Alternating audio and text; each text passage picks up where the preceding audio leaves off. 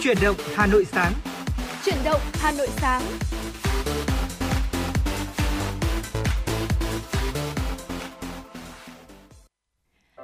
Thu Minh xin được gửi lời chào buổi sáng tới quý vị thính giả. Chúng ta lại tiếp tục được đồng hành cùng với nhau trên tần số FM 96MHz của Đài Phát thanh và Truyền hình Hà Nội.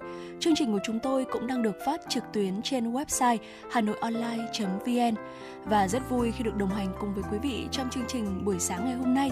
Quý vị hãy giữ sóng và tương tác với chúng tôi thông qua số điện thoại nóng của chương trình là 02437736688. Nếu như quý vị chúng ta muốn nghe lại chương trình thì có thể tìm đến website hanoionline.vn, chương trình Chuyển động Hà Nội sáng quý vị nhé. Quý vị thính giả thân mến, trong 60 phút trực tiếp buổi sáng ngày hôm nay thì chúng tôi mong muốn được đem tới cho quý vị những nội dung hấp dẫn, những tin tức được cập nhật và bên cạnh đó không thể thiếu là những giai điệu âm nhạc mà chúng tôi gửi tặng tới cho quý vị. Thông tin đầu tiên mà chúng tôi muốn gửi tới cho quý vị trong buổi sáng ngày hôm nay đó chính là thông tin về việc chuyên gia gần đây đã tiết lộ những cái bí quyết rất là quan trọng trong thói quen buổi sáng để giúp cho chúng ta tỉnh táo cả ngày. Một chuyên gia về giấc ngủ đã tiết lộ một cái mẹo rất là quan trọng của buổi sáng để có thể sẽ giúp mọi người chúng ta cảm thấy là tỉnh táo hơn trong suốt thời gian còn lại trong ngày. Và mong rằng là với cái thông tin đầu tiên này thì quý vị thính giả chúng ta có thể áp dụng ngay trong buổi sáng ngày hôm nay nhé. Theo dữ liệu mới nhất từ Trung tâm Kiểm soát và Phòng ngừa Dịch bệnh của Anh cho biết, hầu hết người trưởng thành ở Anh thì không ngủ đủ giấc. Nancy H. Rothstein, chuyên gia về giấc ngủ và đại sứ của Sleepwave, nói với Daily Express rằng nếu trong ngày lúc nào chúng ta cũng mệt mỏi thì điều đó có nghĩa là có một cái điều gì đó không ổn và cơ thể của chúng ta đang nói chuyện với chúng ta về điều đó. Chúng ta được tạo ra với nhiều hoạt động và trong đó có việc ngủ. Và chuyên gia này cũng nói thêm rằng là ngủ không đủ giấc theo thời gian có thể dẫn đến những cái biến chứng về sức khỏe như là mất trí nhớ này, khó khăn về sức khỏe tim mạch hay là trầm cảm và lo lắng. Sleepway đã tiến hành một nghiên cứu và phát hiện ra rằng 3/4 số người tham gia thức dậy với cảm giác mệt mỏi ít nhất là 2 lần một tuần và ước tính là có khoảng 50 đến 70 triệu người mắc chứng rối loạn giấc ngủ mãn tính hoặc là liên tục. Chuyên gia Nancy cũng nói đến một hành vi phổ biến có thể khiến mọi người bị gián đoạn giấc ngủ một cách đáng kể và khiến họ cảm thấy uể oải trong phần còn lại của ngày. Cụ thể là việc kiểm tra điện thoại đầu tiên vào buổi sáng hoặc là trước khi đi ngủ có thể khiến não của chúng ta chuyển từ sóng delta sang sóng beta. Điều đó có nghĩa là não của chúng ta đang bỏ lỡ các sóng não alpha và theta quan trọng và điều này có thể gây ra những cái tác động tiêu cực trong suốt cả ngày. Chính vì thế buổi sáng ngay khi thức giấc thì chúng ta đừng lựa chọn cái việc cầm chiếc điện thoại lên đầu tiên quý vị nhé. Và chuyên gia này cũng cho biết một cái bí quyết quan trọng để giúp chúng ta cảm thấy tỉnh táo hơn suốt cả ngày, đó chính là gọi điện thoại đến một chỗ mà chúng ta không thể liên lạc được. Khi mà chuông điện thoại reo thì chúng ta hãy đứng dậy tắt nó đi rồi ngay lập tức là dọn dẹp giường để tránh bị cám dỗ quay lại giấc ngủ. Và cũng theo nghiên cứu của Sleepway thì 83% người tham gia cho biết là họ sử dụng báo thức thường xuyên, cứ 5 người thì có một người sử dụng nó mỗi ngày. Nhưng Nancy cho rằng điều này đang lãng phí giấc ngủ và khiến cơ thể của chúng ta bị giật mình nhiều lần và khiến cho chúng ta có một khởi đầu ngày mới tồi tệ. Trung tâm Kiểm soát và Phòng ngừa Dịch bệnh của Anh Quốc khuyến nghị tất cả người lớn nên ngủ từ 7 đến 9 giờ mỗi đêm. Tuy nhiên, trẻ nhỏ thì cần nhiều thời gian trên giường hơn là so với người lớn. Cụ thể, thanh thiếu niên cần ngủ từ 8 đến 10 giờ và trẻ em từ 6 đến 12 tuổi cần ngủ từ 9 đến 12 giờ. Thiếu ngủ thì có liên quan đến các vấn đề về sức khỏe mãn tính như là ngưng thở khi ngủ, bệnh tim, bệnh thận, huyết áp cao, tiểu đường, đột quỵ, béo phì và trầm cảm. Nó cũng có thể dẫn đến chứng mất ngủ, khiến cho người bệnh thường xuyên trở nên khó ngủ hơn. Như vậy, thông qua nghiên cứu này thì chúng ta thấy rằng là có 3 điều mình cần phải lưu ý. Thứ nhất đó chính là khi mà chúng ta thức dậy thì việc đầu tiên đừng nên là cầm vào điện thoại, đúng không ạ? Tiếp theo nữa đó chính là chúng ta hãy buổi tối trước khi mà chúng ta đi ngủ đấy ạ, thì chúng ta hãy chúng ta hãy đi ngủ sớm hơn và đảm bảo cái khoảng thời gian mà chúng ta cần ngủ đủ tùy thuộc vào độ tuổi này cũng như là tình trạng sức khỏe của chúng ta. Và cuối cùng thì đừng lãng phí giấc ngủ nếu như mà bằng cái việc là chúng ta đặt báo thức mỗi ngày nhé, bởi vì đôi khi nó sẽ khiến cho chúng ta giật mình nhiều lần và khiến cho chúng ta có một khởi động ngày mới một cách tồi tệ. Vâng, thưa quý vị, hy vọng là vừa rồi những chia sẻ của Thu Minh cũng đã giúp cho chúng ta có một cái nhìn khác về gọi là cách chúng ta nên chuẩn bị trước, trong và sau khi đi ngủ. Và vừa rồi thì cũng là một chia sẻ của các chuyên gia và hy vọng rằng là chúng ta sẽ có một buổi sáng tràn đầy năng lượng vào ngày hôm sau. Còn ngay bây giờ chúng ta sẽ quay trở lại với không gian âm nhạc của FM 96 cùng với chúng tôi. Dạ vâng ạ, mời quý vị chúng ta sẽ cùng lắng nghe giai điệu âm nhạc Hành trình của giọt nắng với sự thể hiện của Ramastic.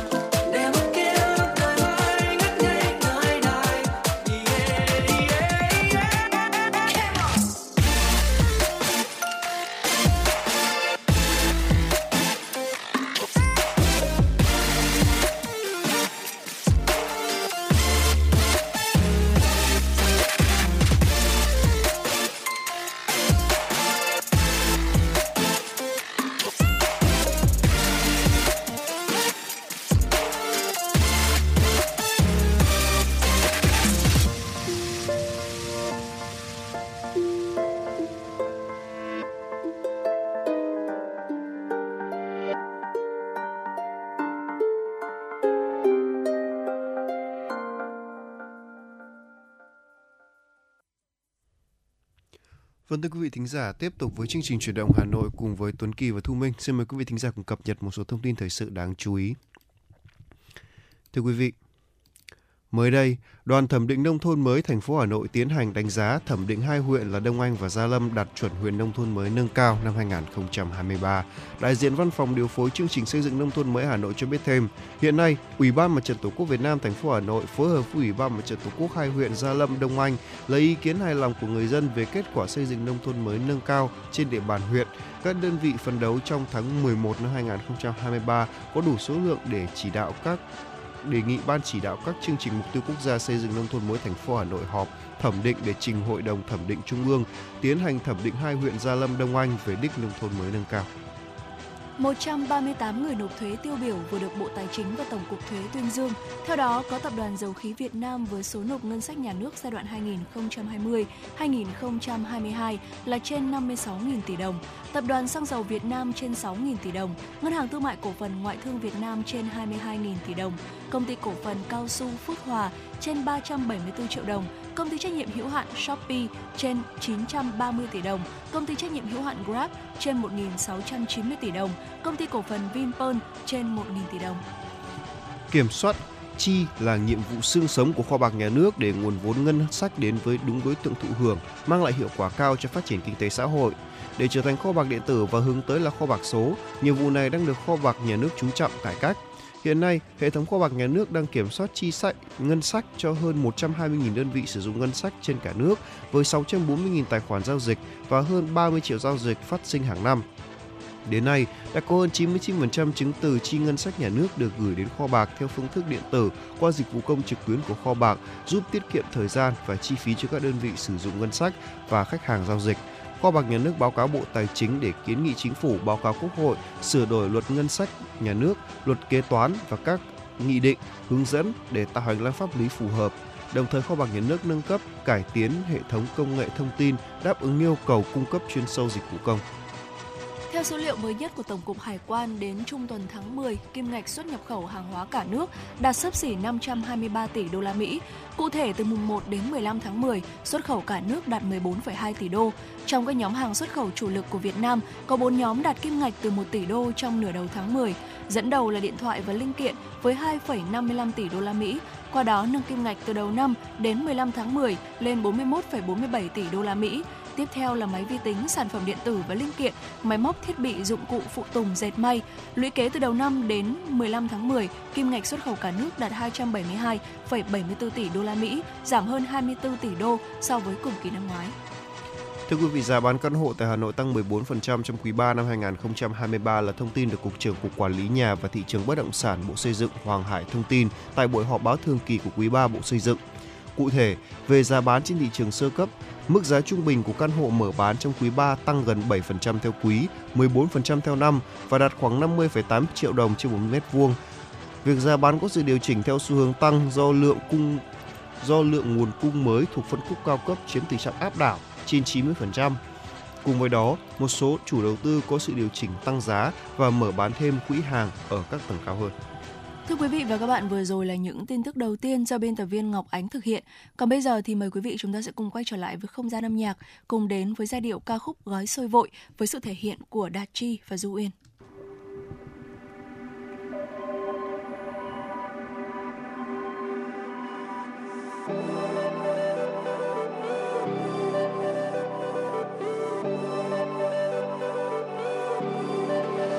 Một lần được nói ra, vậy nhìn lại mẹ với cha, nhiều lần muốn nói cha mẹ dấu yêu, con yêu người thân thiết tha.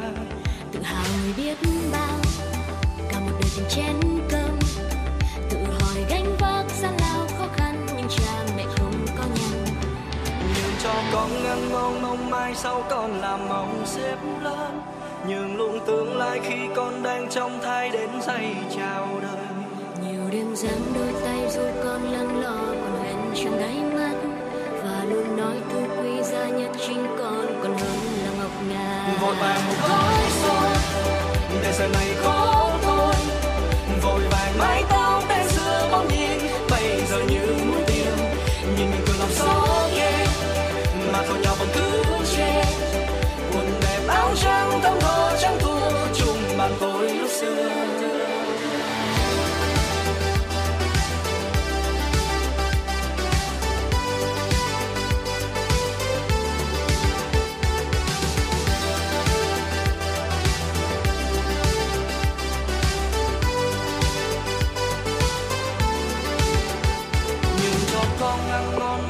Sau con làm ông xếp lớn, nhường luôn tương lai khi con đang trong thai đến giây chào đời. Nhiều đêm giăng đôi tay dù con lắng lo còn hẹn trong đáy mắt và luôn nói thứ quý giá nhất chính con còn hơn là ngọc ngà. Vội vàng một gói xôi để giờ này có thôi, vội vàng mái tóc đen xưa bóng nhiên bây giờ như muối tiêu, nhìn mà thò nhỏ vẫn cứ che quần mềm áo trắng tấm thơ trắng thua chung bàn thôi lúc xưa. Gói soi này ăn ngon thật ngon, gói soi cùng con thơ mộng mơ, gói soi cùng con ba ngày thơ, gói soi này mong con là con, gói soi này cao hơn trời cao, gói soi này bao la từ sao, gói soi này bao nhiêu mồ hôi cả một đời cha tôi mẹ tôi. Đời giờ này có tôi đôi bài nói tóc đây xưa bóng niên bây giờ như một điều nhìn nỗi cười làm sao mà sao nhau vẫn cứ chê quần đẹp áo trắng thắm đôi trắng thua chung bạn tôi lúc xưa vội vàng một gói xôi xôi xôi để giờ này có tôi vội vàng một gói xôi xôi xôi để giờ này có tôi vội vàng một gói xôi xôi xôi để giờ này có tôi vội vàng một gói xôi xôi xôi để giờ này có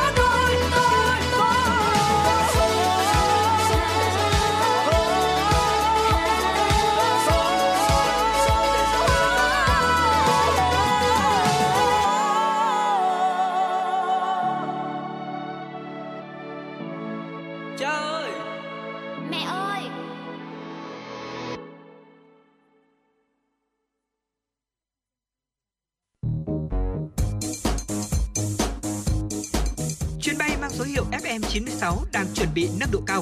Quý khách hãy thắt dây an toàn, sẵn sàng trải nghiệm những cung bậc cảm xúc cùng FM 96. Quý vị thính giả thân mến, chúng ta vừa được lắng nghe giai điệu âm nhạc ca khúc Gói Xôi Vội với sự thể hiện của Đạt Chi và Du Uyên. Có thể nói rằng là món xôi là một món ăn sáng rất là quen thuộc đối với người Việt của chúng ta, đúng không ạ? Và cũng là một trong những cái sự lựa chọn mà được rất là nhiều người yêu ái. Thế nhưng mà bên cạnh xôi thì còn có rất là nhiều những cái món ăn sáng khác được người Việt của chúng ta lựa chọn nữa. Và thưa quý vị, trong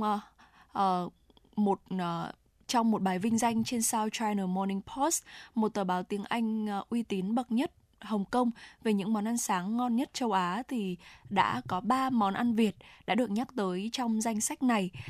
Và ngay sau đây thì trong tiểu mục Ăn gì sáng nay, Thu Minh và Tuấn Kỳ chúng tôi sẽ giới thiệu tới cho quý vị về 3 món ăn Việt bình dân này đã từng lọt top những món ăn sáng ngon nhất châu Á. Vâng, và món ăn đầu tiên mà không thể không nhắc đến đó chính là món bánh mì, thưa quý vị.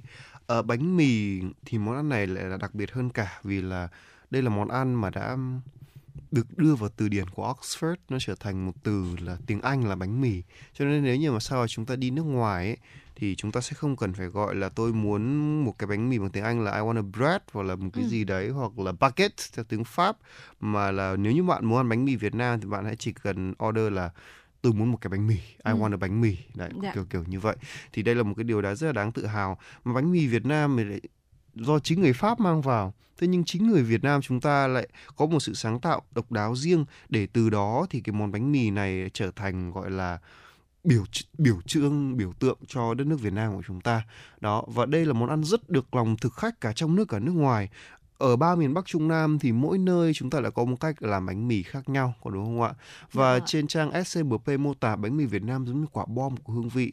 Ở trong một chiếc bánh mì dường như chúng ta đang ăn cả thế giới ở trong đó vậy. Có thể là có tất cả mọi thứ ở trong đó. Có pate, có thịt nguội, có rau thơm, có rau nộm. Phải nói rằng là mỗi một người khi làm một hàng bánh mì sẽ có một cách bài trí khác nhau. Ví dụ như là tôi thấy là bánh mì trong Sài Gòn họ sẽ bài trí một cách rất chỉn chu, tức là họ xếp lớp nào ra lớp đấy. Còn bánh mì ở Hà Nội thì sẽ hơi gọi là ngẫu hứng hơn một chút, có đúng không ạ? Nhưng mà mỗi cái lại có một cái vị ngon riêng, và nó để lại cho thực khách ở trong và ngoài nước những cái cảm xúc, những cái cảm nhận khác nhau, có đúng không ạ? Và có thể thấy rằng là món bánh mì là món ăn sáng rất phổ biến ở Việt Nam, và là món ăn rất là tiện.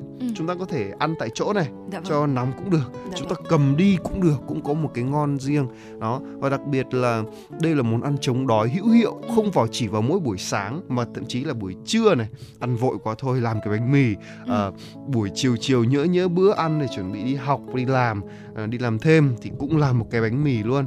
Và bánh mì thì cũng có rất nhiều dạng mà rất phù hợp với từng mỗi người của chúng ta. Và gần đây thì bánh mì đã có nhiều cái sự biến tấu rồi.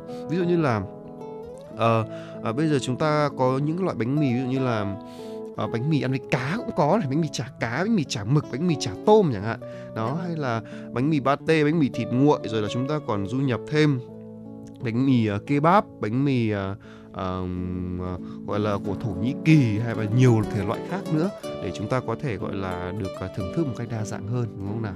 Và bên cạnh bánh mì thì món ăn thứ hai được trang này gợi ý đó chính là phở, một món ăn quá là quen thuộc rồi đúng không ạ? Đây là món ăn Việt được thực khách nước ngoài ưa chuộng nhất. Ngoài ra thì món phở Việt cũng đã từng được vinh danh ở nhiều bảng xếp hạng ẩm thực quốc tế. Bên cạnh đó thì món ăn này có nhiều loại đa dạng như là phở bò, phở gà, phở xào. Món phở Việt là món ăn khá là thích hợp là món ăn sáng cho cả du khách ở trong và ngoài nước. Một trong những món ăn Việt Nam được xếp vào danh sách món ngon đường phố hàng đầu thế giới nhất định phải thử đó chính là món phở.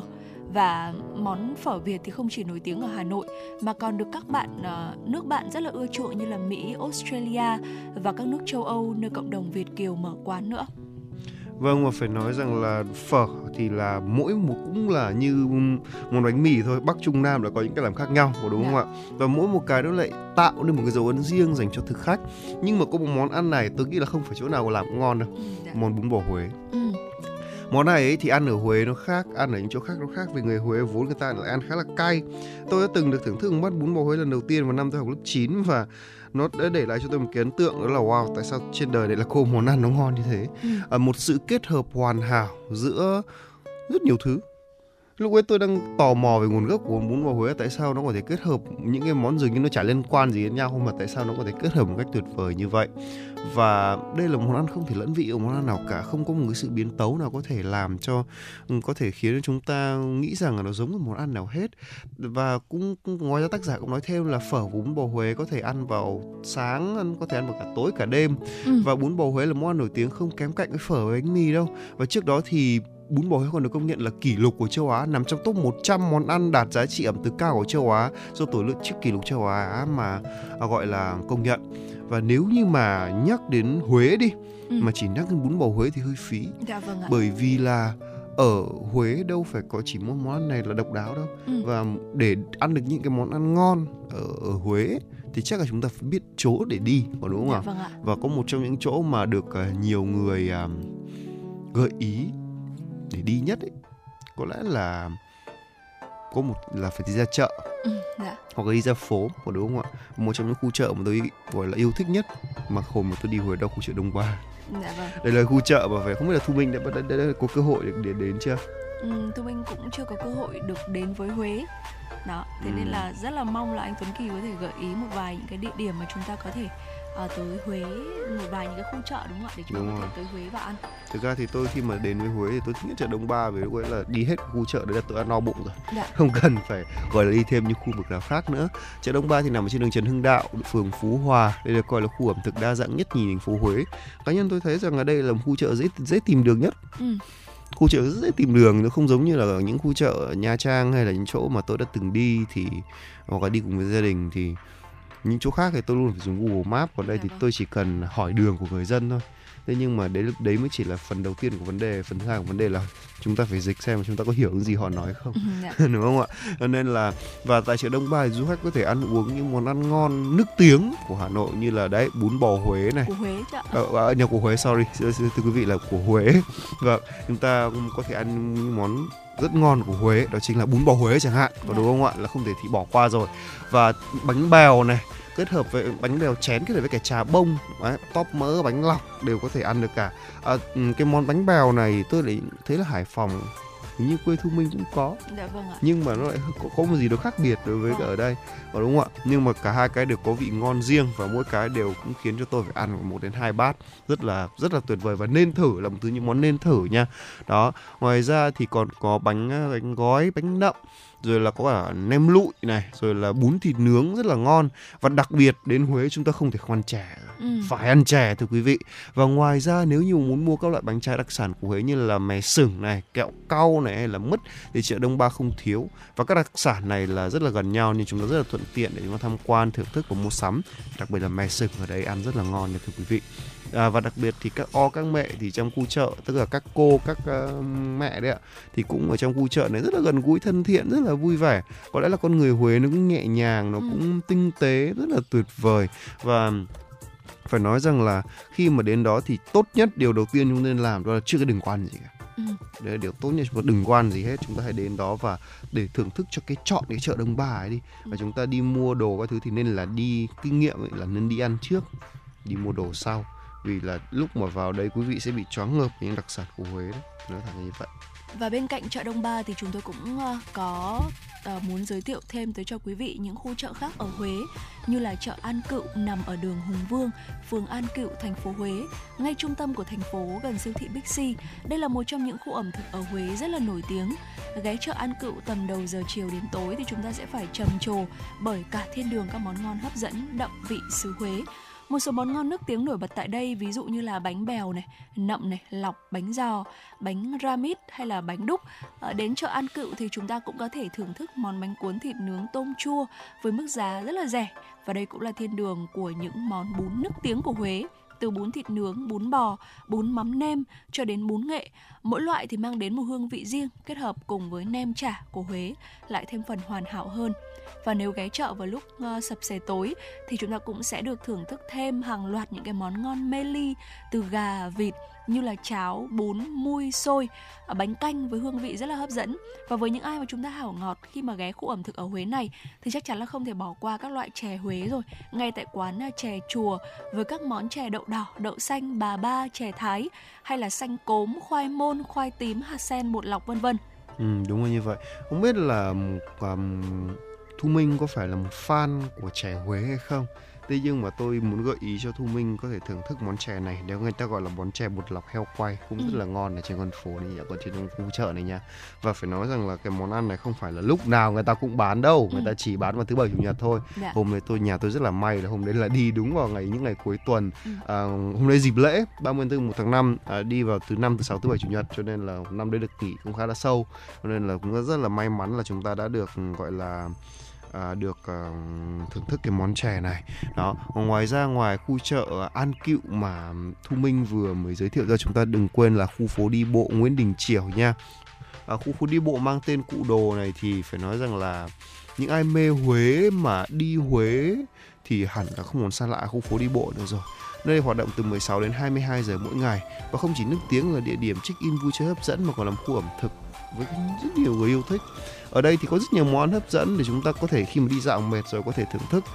Các hàng đặc sản đây thì được đưa thích nhờ có một quán bán cơm hến, bún hến. Đặc biệt là món cơm hến, thưa quý vị, tôi rất là thích món cơm hến của Huế. Tức là người họ ăn rất là tinh tế nha, tức là họ ăn trong cái bát rất là bé đấy. Tôi ăn hồi ở đấy tôi ăn hơi phàm tục khi tôi ăn liền một lúc 3 bát. Nhưng mà nó rất là ngon, khi mà chúng ta đã đi bộ xong ăn bát cơm hến rất là tuyệt vời.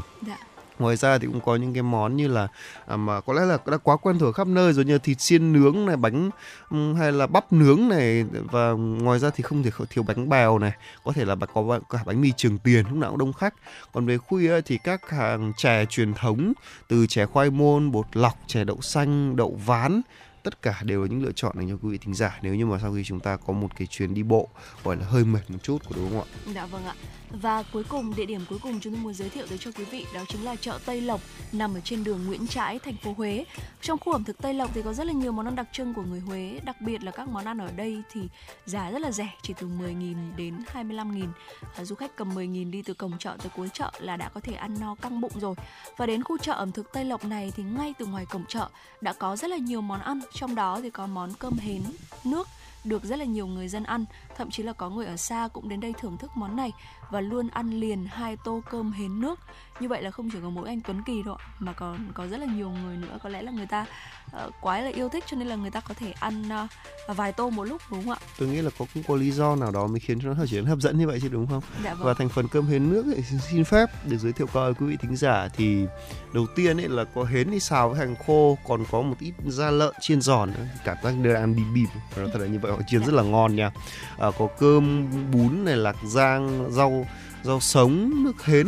Bên cạnh đó thì còn có bát chấm là nước sa tế và ruốc nữa. Thưa quý vị, là nếu như mà chúng ta muốn ăn cái nước này nha, bước đầu tiên ăn từ từ thôi, đừng có húp sụp một cái thật mạnh, bởi vì là không sẽ bị sặc.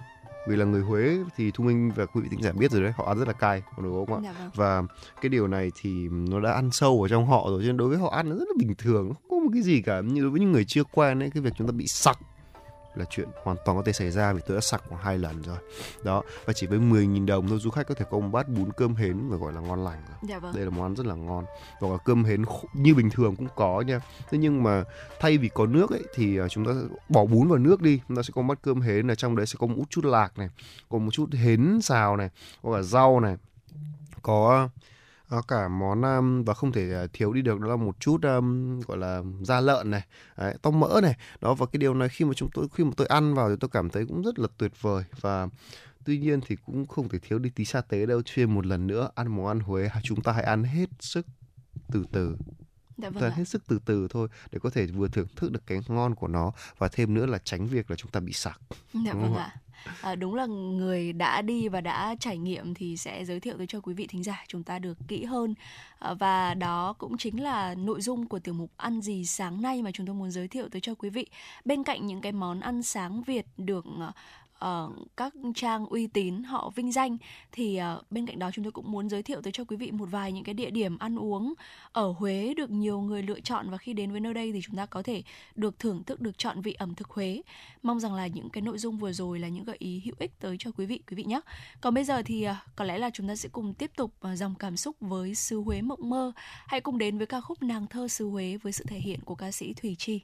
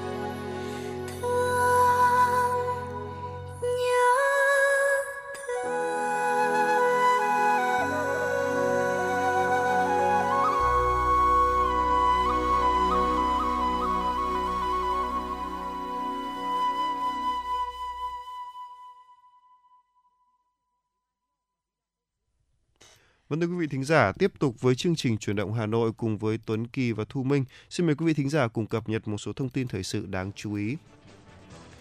Thưa quý vị, Bộ Ngoại giao Việt Nam, Văn phòng Liên Hợp Quốc tại Geneva phối hợp với Hội Liên hiệp Phụ nữ Việt Nam và Hội Trao quyền cho Phụ nữ Thụy Sĩ vừa tổ chức lễ khai mạc triển lãm 17 gương mặt hành động Việt Nam vì sự phát triển bền vững. Triển lãm nằm trong khuôn khổ sáng kiến 17 gương mặt hành động do Tổng Giám đốc Văn phòng Liên Hợp Quốc tại Geneva Tatiana Valovaya Tatiana Valovaya khởi xướng, nhằm ghi nhận và khuyến khích phụ nữ trên toàn thế giới tiếp tục đóng góp tích cực cho sự phát triển kinh tế xã hội, thúc đẩy đạt các mục tiêu phát triển bền vững. Triển lãm mở cửa cho công chúng từ nay đến ngày 24 tháng 10 tại Bảo tàng Phụ nữ Việt Nam. Thưa quý vị, thời gian qua, số ca mắc COVID-19 đã giảm rất mạnh. Bộ Y tế xem xét các yếu tố về mặt khoa học để chuyển từ nhóm A sang nhóm B. Theo đó, tính từ đầu năm đến nay, số mắc COVID-19 đã giảm 82 lần so với năm 2022. Tỷ lệ chết trên mắc là 0,022, giảm gần 100 lần so với năm 2021.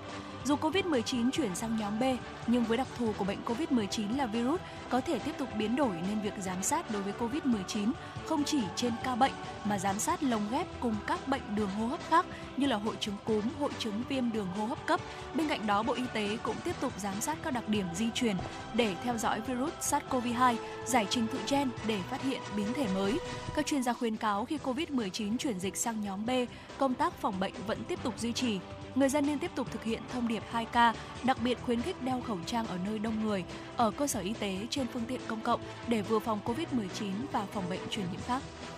Thưa quý vị, một nghiên cứu mới đây của Viện Dinh dưỡng phối hợp với Bộ Giáo dục và Đào tạo triển khai tại nhiều trường mầm non cho thấy số trẻ thừa cân béo phì gia tăng, thậm chí có những trường hợp có tới gần 30% trẻ béo phì. Khảo sát học sinh lớp 5 tại một số quận huyện của thành phố Hà Nội được tiến hành từ năm 2023 cũng chỉ ra rằng tình trạng báo động khi số trẻ thừa cân béo phì của nhiều trường trong khu vực nội thành lên đến mức 45%. Cụ thể, trường tiểu học Dịch Vọng B, quận Cầu Giấy là 45,5%, trường tiểu học Lê Lợi, quận Hà Đông là 49,5%, trường tiểu học La Thành, quận Đống Đa 55,7%, trường Trần Nhật Duật, quận Hoạt Kiếm là 51,4%, trường Quỳnh Lôi, quận Hai Bà Trưng là 46,5%. Sở Giao thông Vận tải Hà Nội vừa thông báo tổ chức giao thông tuyến đường tạm trên giải phân cách giữa đường Nguyễn Xiển phục vụ thi công gói thầu số 02 dự án hệ thống xử lý nước thải Yên Xá. Theo phương án phân luồng từ nay đến ngày 31 tháng 3 năm 2024, các phương tiện ô tô con, xe máy, xe thô sơ được phép lưu thông một chiều trên tuyến đường tạm giải phân cách giữa đường Nguyễn Xiển hướng từ ngã tư Khuất Duy Tiến, Nguyễn Trãi, Nguyễn Xiển đến ngã tư Nguyễn Xiển, đường Chu Văn An. Thưa quý vị thính giả, tỷ lệ học sinh từ 15 đến 17 tuổi hút thuốc lá điện tử gia tăng kể từ 5 năm, sau từ 22,6% đến 3,5%. Đây là một số liệu thống kê của Bộ Y tế. Đáng chú ý, trên thị trường đang xuất hiện các mặt hàng thuốc lá điện tử ngụy trang có dạng đồ chơi trẻ em, tiềm ẩn nhiều nguy cơ. Thuốc lá điện tử núp bóng hình con gấu hương cà phê, hình các nhân vật hoạt hình hay là ngụy trang hộp sữa hương vị cũng giống như mẫu đi kèm. Nhìn vẻ bên ngoài không khác gì những món đồ chơi trẻ em, tuy nhiên lại có đuôi sạc pin và đầu hút thuốc lá điện tử. Với hình thức này, quý phụ huynh sẽ cần hết sức lưu ý vì trẻ em có thể ngụy trang ở các món đồ chơi thuốc lá điện tử. Khảo sát trên các trang mạng xã hội, thuốc lá điện tử có hình đồ chơi trẻ em được bày bán công khai, giá dao động từ 100 đến 200.000 đồng trên một sản phẩm, hầu hết đều bán dưới hình thức là xách tay. Vâng, thưa quý vị thính giả, vừa rồi là một số thông tin thời sự đáng chú ý do Tuấn Kỳ và Thu Minh vừa gửi đến cho quý vị. Còn đến bây giờ chúng ta sẽ quay trở lại với một giai điệu âm nhạc với chúng tôi. Ca khúc mang tên là Em Không Lẻ Loi do Trastevere thể hiện.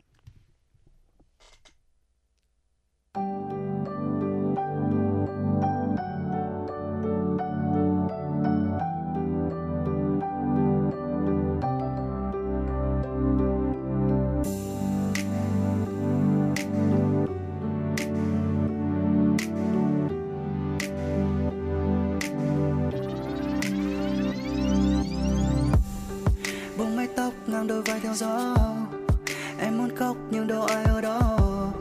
Mang ký ức chôn sâu một phương trời, em vỡ nát bên kia đại dương. Bao mất mát nơi tương lai giang dở, liệu em có chắc cơn mưa kia sẽ xóa mờ? Khi ánh mắt em đang mộng mơ nhiều, lạc nơi không bóng người anh hít cry. Từ khi màn đêm buông xuống đến sáng sớm ban mai, em chỉ cry. Em cứ đứng đó chờ vỡ gió nắng mơ không màng. Đừng như thế, đừng mang tuổi xanh em mãi theo giấc mơ mỗi tàn. Rồi mình thì cứ đi tìm hoài, càng làm từng nỗi đau chưa sai. Baby, hãy cứ yêu thương khi ai còn trao em những cánh hoa. Đừng ôm lấy sương đêm nhạt nhòa, mỗi đêm về lạnh vai em khóc hòa. Baby, giữ mãi trên đôi môi em hồng cười xinh như những đóa hoa. Vì em đáng nâng niu thương yêu trên khuôn mặt Việt Nam em rất hiền. Baby, hát tiếp những tiếng ca còn mãi trôn sâu, viết tiếp những giấc mơ còn chưa bắt đầu. Dần dần những vết thương lòng sẽ cuốn theo dòng sông xa, gói hết những xót xa vụn vỡ trong tim. Sau cơn giông gió em sẽ là cánh chim. Fly away and fly away and he fly. Từ khi hoàng hôn buông xuống đến sáng sớm ban mai, em chỉ fly. Em chắp cánh đến nơi xa dẫu nắng mưa không màn bình yên nhé. Và mang từ xanh xa mãi những giấc mơ nguội tàn, chờ một ngày nắng lên diệu kỳ, một ngày cũng gió mây thầm thì. Baby, hãy cứ yêu thương khi ai còn trao em những cánh hoa. Đừng ôm lấy sương đêm nhạt nhòa, mỗi đêm về lạnh vai em khóc hòa. Baby, giữ mãi trên đôi môi em hồng cười xinh như những đóa hoa. Vì em đáng nâng niu thương yêu trên khuôn mặt Việt Nam em rất hiền. Baby, em không cô đơn, you're not alone. Em không cô đơn, you're not alone. Không ai cô đơn, chỉ cần em còn giữ mãi nụ cười trên môi. You're beautiful, you're beautiful, so beautiful, so beautiful. Chỉ cần em còn giữ mãi nụ cười trên môi. Hãy cứ yêu thương khi ai còn trao em những cánh hoa. Đừng ôm lấy sương đêm nhạt nhòa, mỗi đêm về lạnh vai em khóc hòa. Baby, giữ mãi trên đôi môi em hồng cười xinh như những đóa hoa. Vì em đáng nâng niu thương yêu trên khuôn mặt Việt Nam em rất hiền.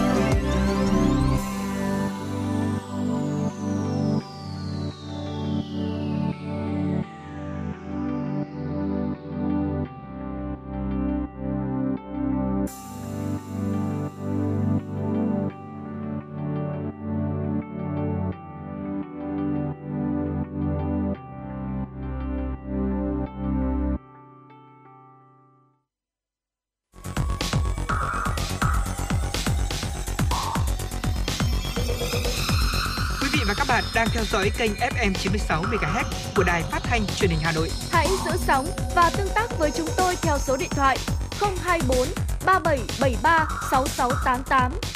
FM 96 đồng hành trên mọi nẻo đường. Thưa quý vị thính giả, tiếp tục với chương trình Chuyển động Hà Nội cùng với Tuấn Kỳ và Thu Minh. Xin mời quý vị thính giả cùng cập nhật một số thông tin quốc tế đáng chú ý. Thưa quý vị, giới chức quân sự cấp cao của Ukraine cho hay các binh sĩ Ukraine đang phải đối mặt với cuộc tấn công dữ dội của Nga ở thị trấn Avdiivka, nơi đang bị tàn phá nhiều nằm ở miền đông. Đề cập đến cuộc tấn công mới của Nga, Tổng tư lệnh quân đội Ukraine Valeriy Zaluzhny đã đăng tải trên kênh Telegram một video ghi cảnh được coi là ông đang tham vấn các sĩ quan Ukraine ở Avdiivka và Puyansk, ở một thị trấn nằm ở phía bắc nơi quân Nga đang đẩy mạnh tấn công trong các tuần gần đây. Bộ trưởng Bộ Tư pháp và Bộ Nội vụ các nước thành viên EU đã họp tại Bruxelles, Bỉ, thảo luận phương cách đối phó với nhập cư trái phép và khủng bố. Cuộc họp diễn ra chỉ 3 ngày sau khi một người nhập cư bất hợp pháp từ Tunisia và không được chấp nhận tị nạn tại Bỉ đã xả súng làm thiệt mạng 2 công dân Thụy Điển, và chưa đầy một tuần sau khi một giáo viên người Pháp bị một thanh niên nhập cư đâm chết. Cả hai thủ phạm đều tự nhận là thành viên của tổ chức nhà nước Hồi giáo tự xưng. Thưa quý vị thính giả, thông tin tiếp theo chúng tôi muốn gửi đến cho quý vị. Quốc hội Nhật Bản vừa mới triệu tập để bắt đầu một phiên họp bất thường, trong đó trọng tâm sẽ là việc thông qua ngân sách bổ sung theo kế hoạch tài trợ cho gói kinh tế mới nhằm giải quyết các vấn đề giá cả tăng cao. Phiên họp Quốc hội bất thường này diễn ra trong bối cảnh xếp hạng tín nhiệm của nội các Thủ tướng Kishida đang giảm xuống mức thấp nhất kể từ khi ông này nhậm chức vào tháng 10 năm 2021, một phần được cho là do việc xử lý lạm phát chi phí đẩy gần đây.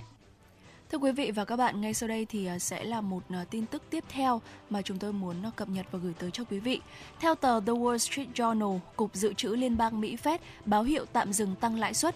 Chủ tịch Fed Jerome Powell cho biết ông vui mừng với việc lạm phát đã giảm trong mùa hè qua và ngân hàng trung ương khó có thể tăng lãi suất trở lại trừ khi có những bằng chứng rõ ràng về việc các hoạt động kinh tế mạnh hơn sẽ gây nguy hiểm cho tiến trình này. Bình luận của ông Powell phù hợp với những nhận xét của các quan chức ngân hàng thời gian qua về khả năng giữ ổn định lãi suất tại cuộc họp tiếp theo vào 2 ngày 31 tháng 10 và mùng 1 tháng 11.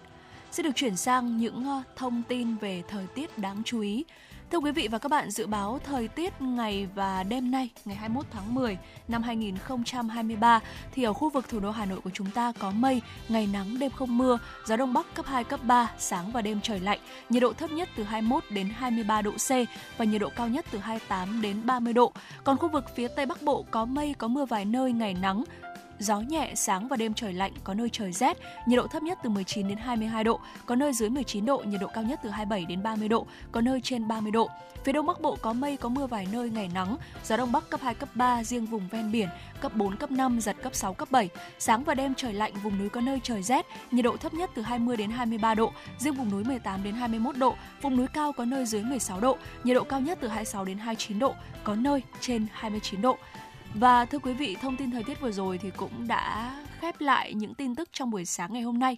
Tuy nhiên, chúng tôi sẽ còn gửi tới cho quý vị những tin tức tiếp theo trong khung giờ Chuyển động Hà Nội trưa nay từ 10 giờ đến 12 giờ. Quý vị hãy ghi nhớ khung giờ phát sóng của chương trình để theo dõi với chúng tôi quý vị nhé. Còn ngay bây giờ, thưa quý vị thính giả, chúng ta sẽ cùng đến với một giai điệu âm nhạc, ca khúc Đồng Xanh do Vy Oanh thể hiện. Mời quý vị thính giả cùng thưởng thức.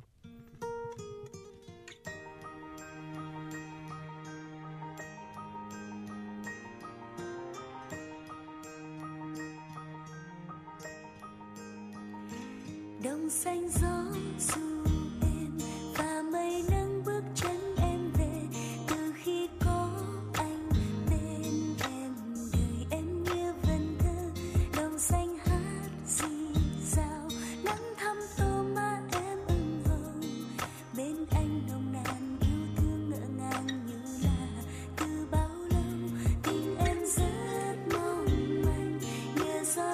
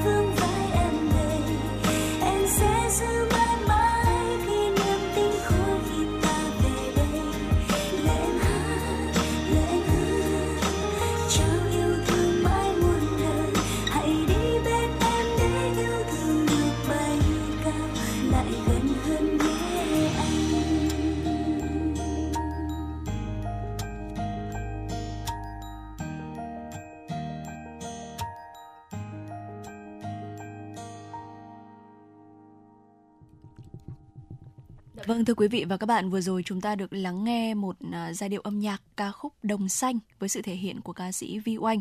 Còn ngay bây giờ thì chúng ta sẽ cùng đến với nội dung cuối cùng trong buổi sáng ngày hôm nay, thưa quý vị. Đó chính là tiểu mục Khám phá thế giới. Và thưa quý vị, buổi sáng này, vừa rồi thì chúng ta đã nói tới những món ăn sáng, đúng không ạ? Vâng ạ. Thì bây giờ thì chúng ta hãy cùng nói đến đồ uống đi ạ. Buổi sáng thì rất là nhiều người chúng ta có thói quen là uống cà phê, đúng không ạ? Và ngay sau đây thì cũng sẽ là một cái nội dung liên quan tới cà phê. Thế nhưng mà là cà phê, là những cái nguyên tắc uống cà phê tại Italy. Vâng. Và nói đến cà phê ấy, thì phải nói rằng là con người ta đã bắt đầu uống cà phê có thể đến hàng trăm năm rồi. Khi mà cà phê bắt đầu được du nhập vào các nước châu Âu ấy, thì Ý hay là tất cả hay là Anh, hạt cà phê được du nhập vào thì họ lại có những cách pha riêng. Và ngày hôm nay chúng ta tập trung chủ yếu vào những nguyên tắc uống cà phê của nước Ý. Ở đầu tiên chúng ta phải làm rõ một điều là nước Ý không có hạt cà phê, và đúng không ạ? Và cũng không có máy pha cà phê, nhưng họ lại có những cách pha cà phê rất là độc đáo, và đến bây giờ Việt Nam vẫn dùng, đó là cái món espresso, đúng không ạ? Là pha nhanh. Đấy là một cái rất là hay mà tôi đã học được từ nhà báo Trương Anh Ngọc, đúng không ạ? Và đấy là một người cũng rất là am hiểu về nước Ý. Và tại Italia thì người dân cũng quy tắc bất thành văn khi uống cà phê, và du khách được khuyên là nên làm theo khi tới đây. Barry là cây viết của tờ Staff ở New Zealand đã kể là những trải nghiệm uống cà phê ở Ý trong một bài viết là đừng gọi một ly latte, quy tắc uống cà phê ở Italia. Theo Barry thì đây là những gì anh đúc kết được sau một tháng ở Rome và dành nhiều thời gian để uống cà phê. Vào buổi sáng thì Barry đã tới quán bar, nhưng mà không phải để dùng để uống bia, uống rượu vang, mà là dùng để gọi là đi tìm cà phê. Và ở Italia thì chúng ta có thể đến cùng một điểm vào buổi tối để đi uống rượu, và buổi sáng lại đến đấy để uống cà phê được luôn. Đó, vào buổi sáng ở khu Trastevere ở Rome, quán bar San Calisto thì có rất nhiều người địa phương ngồi nhâm nhi cà phê và ăn bánh ngọt. Và khi mà đêm buông xuống thì quán chật cứng những người tới uống rượu. Và khi uống một ly cà phê thì đầu tiên chúng ta cần làm đó là gọi loại cần uống. Ở Italia thì khách hàng sẽ gọi đồ uống ở một quầy này và trả tiền ở một quầy khác. Ở một điểm đặc biệt là các quán lại không có cốc to nhỏ vừa, mà chỉ có một kích cỡ duy nhất thôi, tùy thuộc vào loại cà phê gọi, đúng không ạ? Nếu mà chúng ta chỉ yêu cầu một ly cà phê thì chúng ta sẽ nhận một ly espresso, cà phê đen đựng trong cốc nhỏ. Americano là một ly nhỏ và thêm nhiều nước nóng. Trong khi đó cappuccino là một lớp bông trắng phẳng ở trên bề mặt và không được phủ thêm chocolate bột. Khi gọi latte thì chúng ta sẽ được phục vụ một ly sữa, bởi trong tiếng Italy, latte có nghĩa là sữa. Nếu mà chúng ta muốn tìm phiên bản gần nhất với latte thì hãy gọi cappuccino. Về giá thì khách ngồi uống tại bàn, trong tiếng Ý gọi là antavola, thì sẽ phải trả nhiều hơn khi mà đứng ở quầy bar. Khi mà đứng ở quầy bar thì họ lại có một cách gọi khác, đấy là al banco. Tuy nhiên thì ở một số bar như là San Calisto, khách hàng chỉ phải trả 1 euro cho một cốc cà phê thôi. Giá thì cũng tùy thuộc vào vị trí của quán, và Barry đã phải trả 16 euro cho 2 cốc cà phê, 2 ly chocolate nóng ở một khu phố thượng lưu của Rome. Và nguyên tắc khi uống cà phê cuối cùng mà Barry học được khi ở Italia đó là không uống cappuccino sau 11 giờ. Rất thú vị nha, bởi vì là nếu như ở Việt Nam ấy thì có lẽ là sau khi ăn cơm xong tôi làm cốc cả cappuccino cũng chả ai nói gì tôi cả, đúng không ạ? Rất là hay. Nhất là sau bữa trưa hoặc là bữa tối. Sau bữa tối thì đúng, nhưng mà sau bữa trưa thì hơi lạ, chúng ta cùng tìm hiểu thêm này. Vì người Italia chỉ uống cappuccino cho bữa sáng, và đặc biệt là coi trọng quy tắc này. Và khi Barry gọi một ly macchiato vào bữa trưa ấy, thì anh ấy kể là mình đã nhìn thấy một ánh mắt có chút khinh thường của nhân viên pha chế. Dù vậy thì tôi vẫn sống và kể lại câu chuyện này. Cà phê thật là tuyệt. Không phải nói rằng là đôi khi với những cái món này tôi lại nhớ đến, tôi không phải là so sánh, tự nhiên tôi lại nhớ đến trà đạo của Nhật Bản với một số những quy tắc cũng khá là thú vị về khi uống trà. Đó, và vừa rồi thì chúng ta đã tìm hiểu một chút về một những quy tắc uống cà phê của nước Ý rất là hay và hấp dẫn. Và có một điều nữa cũng khá hay trong việc uống cà phê mà tôi mình muốn chia sẻ thêm cho quý vị cũng như là anh Tuấn Kỳ. Có thể là mọi người đã biết tới cái điều này rồi, thế nhưng mà ở Ý thì tôi mình không nhớ rõ là ngày nào, thế nhưng mà sẽ có một ngày ở trong năm hay là trong tháng gì đó, họ sẽ trả tiền cà phê cho một người lạ bất kỳ. Cũng rất đó là thú vị nhỉ. Cũng rất là điều hay. Này thì Thu Minh cũng đọc được và tìm hiểu được ở trong một cuốn sách có tên là Nghìn Ngày Nước Ý, Nghìn Ngày Yêu của nhà báo Trương Anh Ngọc, cũng khá là hay. Nếu như mà quý vị thính giả chúng ta muốn tìm hiểu thêm thì có thể tìm đọc cuốn sách này. Và có thể nói giống như anh Kỳ có chia sẻ, đấy chính là nước Ý thì không có hạt cà phê, đúng không ạ? Nhưng mà lại là một nơi mà rất nổi tiếng với những cái phong cách uống cà phê có thể nói rằng là rất là độc đáo với những cái quy tắc riêng của mình. Đúng rồi, như vậy. Và những chia sẻ vừa rồi cũng đã kết thúc khép lại chương trình Chuyển động Hà Nội sáng nay ngày hôm nay của chúng tôi. Chương trình chúng tôi được thực hiện bởi chỉ đạo nội dung Nguyễn Kim Khiêm, chỉ đạo sản xuất Nguyễn Tiến Dũng, tổ chức sản xuất Lê Xuân Luyến, biên tập Trà My, thư ký Ngọc Ánh, host chương trình Thu Minh Tuấn Kỳ cùng với kỹ thuật viên Bảo Tuấn phối hợp thực hiện. Còn ngay bây giờ, trước khi đến với thay cho lời chào kết của chúng tôi, xin mời quý vị thính giả cùng thưởng thức một giai điệu âm nhạc mang tên là Hà Nội của bố do Tam Ca PKL thể hiện. Hẹn gặp lại quý vị thính giả trong chương trình Chuyển động Hà Nội trưa nay.